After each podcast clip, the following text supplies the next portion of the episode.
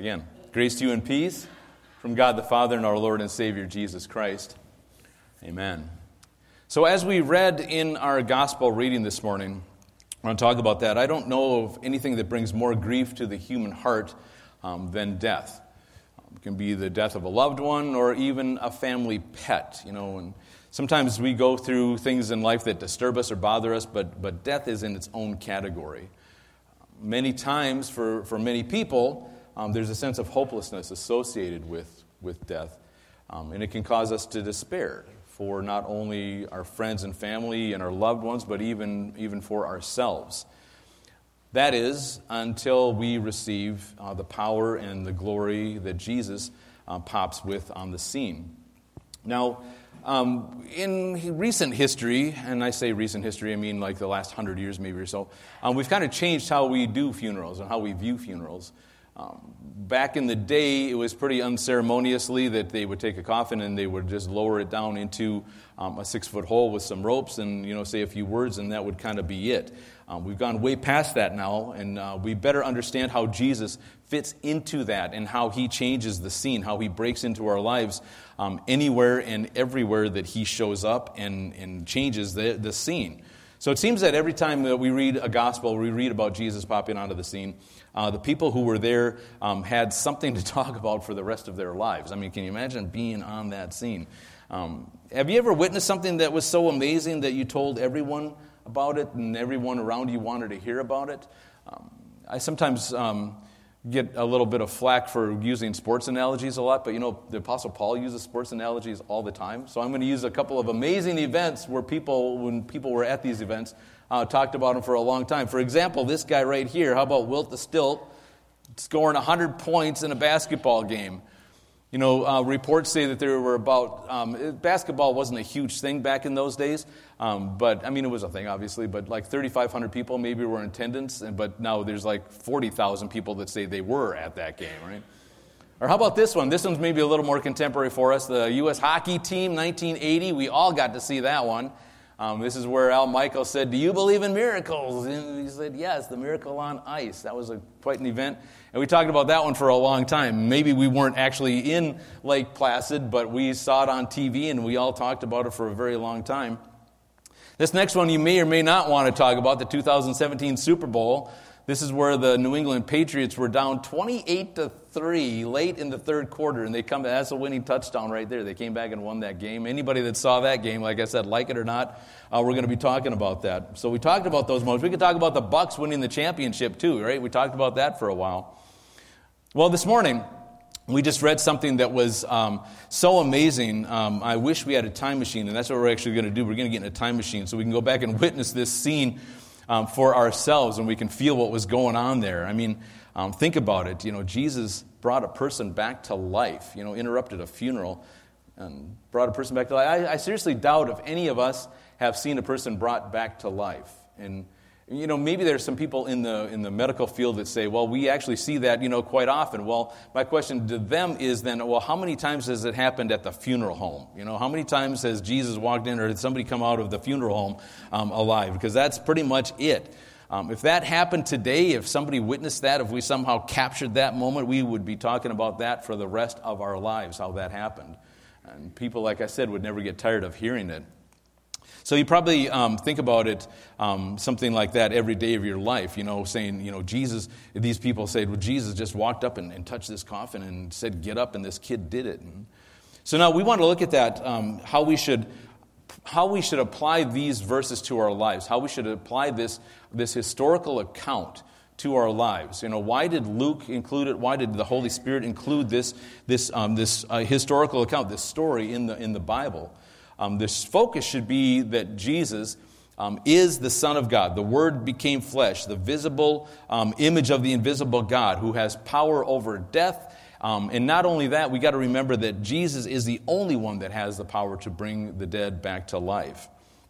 So let's climb in the old time machine here and see what happened. What exactly who was involved in, in how it went down. Actually, before we do that, I just like to frame um, things in our minds, maybe visually, so we can know where we are. Where is the city of Nain? It's actually pronounced more like Nine, but I say Nain just to keep it simple. So let's take a look at the map here. It's kind of the same area we've been in the last couple of weeks. You see, that's the Sea of Galilee right there.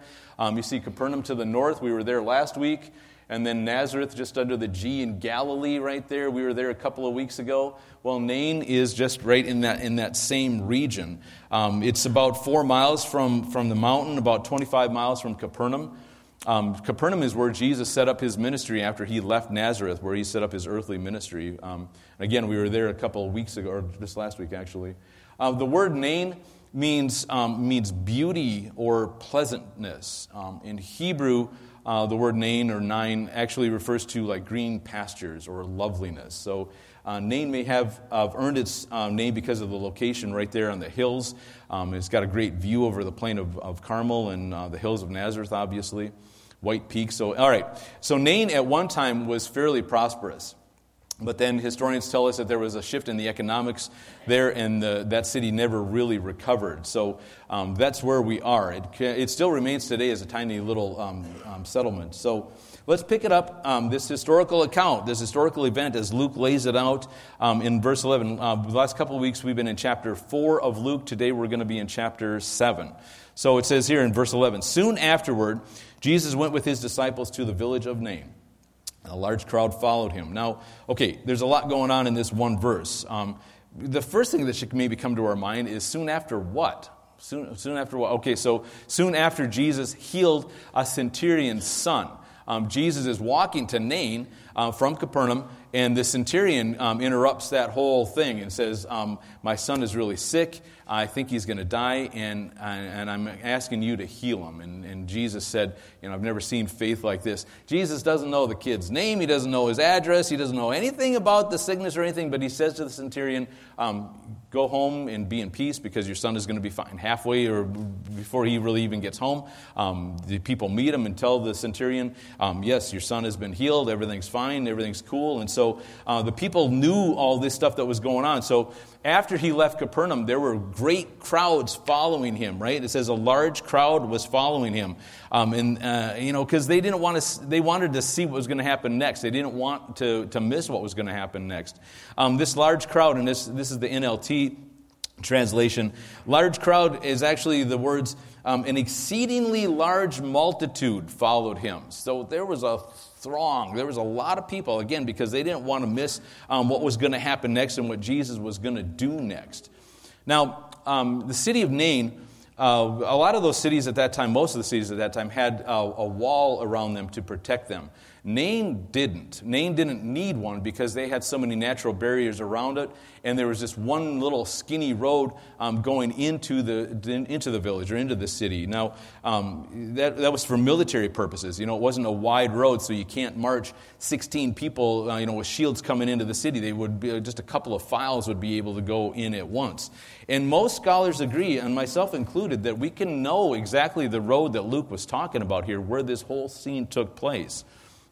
Now you're probably wondering, okay, why are you telling me this? All right, let's look at verse 12. Verse 12 says, A funeral procession was coming out of the city as he, Jesus, approached the village gate, the village of Nain's gate. Uh, the young man who had died was a widow's only son, and a large crowd from the village was with her. Okay, so we see large crowd twice here, but those are very different words that we're talking about here.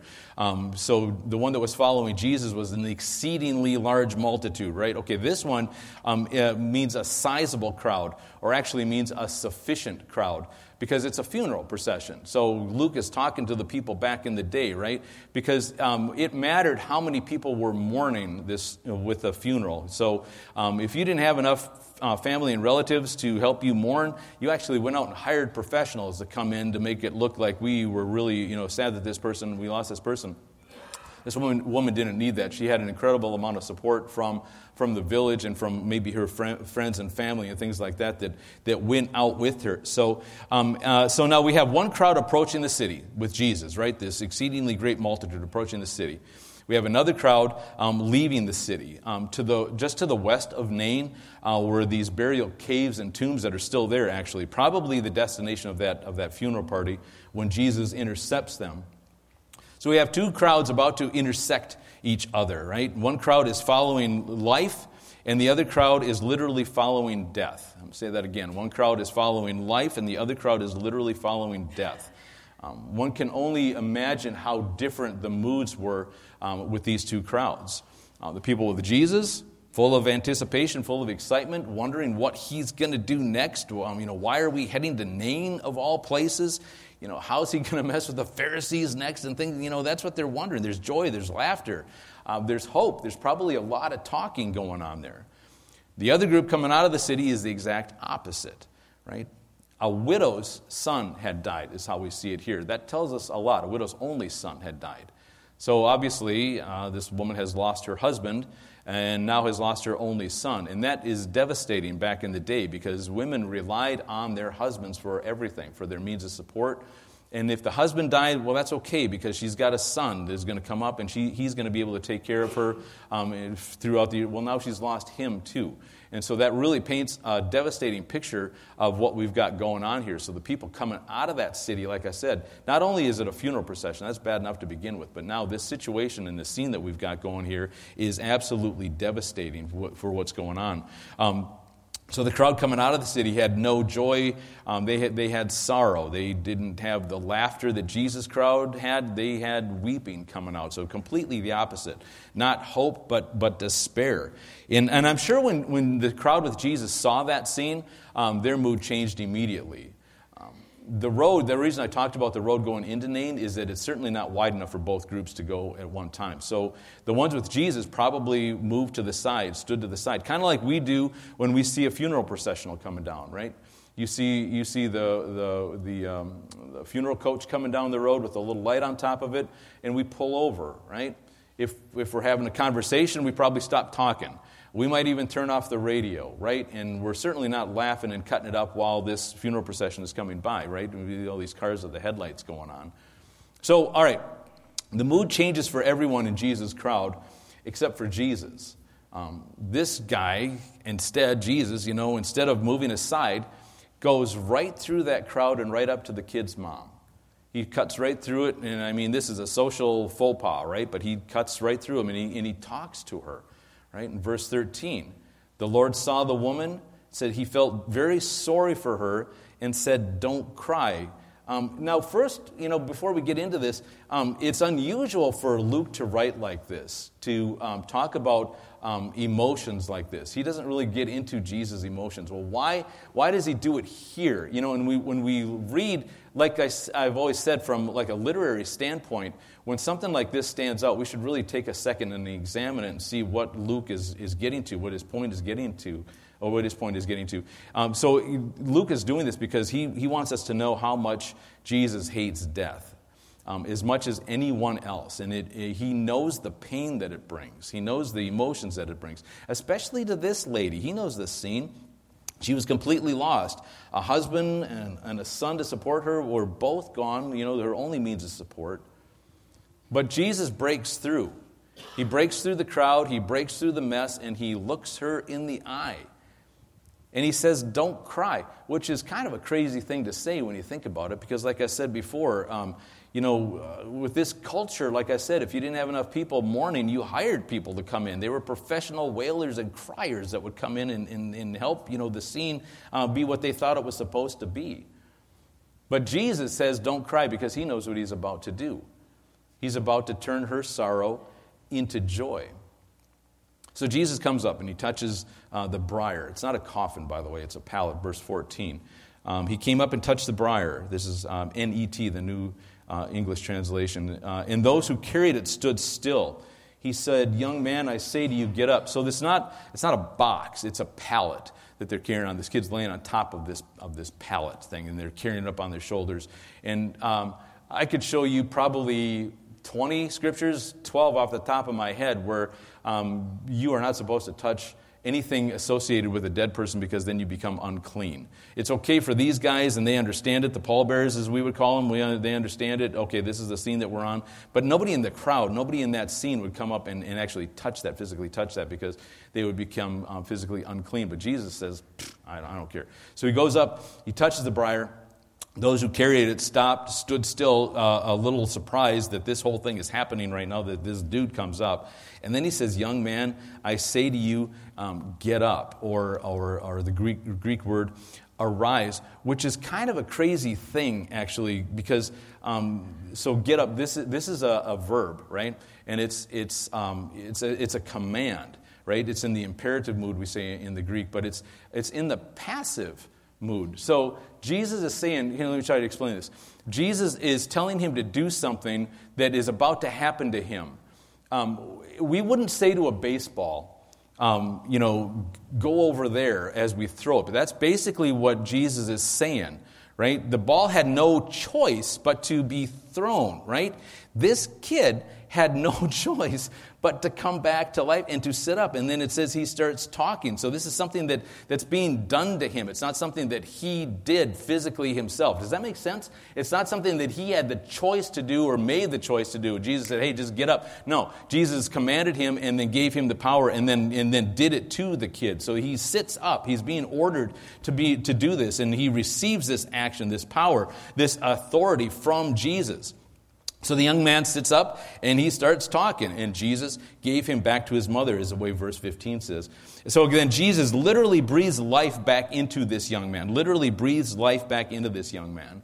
Um, Jesus, who is God in the flesh, is able to speak life into, into a dead person.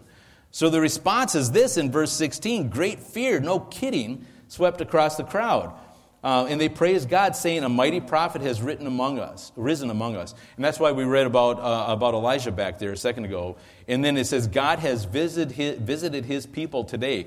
Um, literally, you know, the response was, uh, was fear seizing them. And as if, you know, if we had that time machine, we would have been scared and freaked out as well. A display of this ultimate power. They all recognized that it was an act of God. Look at that last sentence. God has visited his people here today. And only God's power. I mean, there's no other explanation for it. When they say a great prophet has written there, they're saying that they're acknowledging God's presence there among them. Literally acknowledging that Jesus is God, because only God can raise someone from the dead.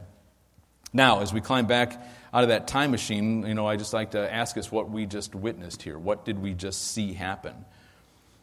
Well, we saw two crowds, right? We saw two crowds converge. remember the difference that I said. You know, um, one was, was crowd was following life, the other crowd was following death. You are in the crowd following life, following Jesus, trying to learn from him watching him do these miraculous signs in the lives and the hearts of these people. Listening to his teachings and, and conforming your lives to his. And just like the people who were following Jesus, you know, you sense the joy, the excitement of being in the presence of, of Christ. But here's the thing, and, and there's no getting around this. At some point, your life is going to coincide, is going to run into that crowd or intersect with that crowd that's following death and destruction, or somebody from that crowd following death and destruction. The world, as we sometimes call it, follows its own cravings, follows its own desires, its own foolishness, um, selfishness, made up gods. And whether they realize it or not, following death straight to the graveyard. Jesus orchestrated this moment, right? These two crowds intersecting on this day at that point in time. It was Jesus' design, his plan to raise that young man on that day so that Luke could write about it, so we could read it here. Those two crowds um, intersect or interact. You know, when, when, I should say, when those two crowds interacted. You know, I'm sure there were questions from the people from Nain talking to the people that were following Jesus. Like, who is this guy? Right? Well, we've been following him for weeks now from Capernaum and Nazareth and all over. Maybe the next question is tell me more about him. Maybe the next question would be what just happened here? As if they could answer that, right? Nobody can describe exactly what they all just witnessed. But the most important question that might come from that other crowd is, you know, why do you follow him? What's going on here? Why should I follow him? 1 Peter 3:15 says this to you, but keep the Lord Jesus Christ holy in your hearts. Always be ready to answer everyone who asks you to explain about the hope you have. Not the hope that we create, not the hope that we try to hang our hat. No, the Lord, Jesus Christ. Why are you in that crowd? Why are you following him? Here's the other thing God wants our crowd to intersect with the crowd of the world. Jesus didn't just pass them by without a second glance. No, he headed straight for them and interacted with them because he knew where they were headed. He has compassion for people, isn't afraid to get his hands dirty and to get involved. So, my question for you this morning isn't some kind of simple, you know, third grade answer which crowd are you in? No, I'm, I'm not asking that. That's way too easy and it's way too superficial. My real question is are you avoiding that other crowd? He's quietly standing over by the side and just waiting for it to pass and wait for it to be done so we can just keep going on with our lives. Or are you making time to intersect, interact, make sure your paths cross? making contact with people who need to hear this stuff. Find them at school, find them at the gym, find them at work while you're coaching a football team, while you're playing baseball, while you're at a PTA meeting. Everywhere, all the time. And I really love this passage, this historical account, because it's, it's crystal clear. It's a crystal clear story of the gospel and what it's supposed to, what's supposed to happen with it, what we're supposed to do with it. Jesus didn't give us all this to give us some kind of warm fuzzy when we hear these verses. No, he, he came to make our cold, um, dead hearts, bring them back to life. He expects us to believe in Him and then proclaim it to the world, make a difference in the world. So, Jesus' miracle, this resurrection in the town of Nain, was, was for those uh, that were present, without doubt. But it also serves as a reminder to all of us of his promise that he says, Whoever believes in me shall not perish, but he'll have everlasting life. Does that one sound familiar? So, here's my hope. Well, first of all, I hope you enjoyed the time machine ride that we had this morning. But we want to see Jesus and he brings people back to himself, brings us back from the grave on a daily and a moment by moment basis. So that's the thing that I want you to witness. Remember those things that we talked about at the beginning here? The things that were amazing and the things that we talked about around the water cooler, and we wanted to share those stories with each other and experiences with each other. We need to do the same thing with the Lord that it lives inside of us, with the crowd that we're in. We need to share that with this, from this crowd. We need to share it with a crowd that really needs to hear it. Jesus went out of his way to talk to them. Are you willing to do that? Amen? Amen. Okay, let's stand.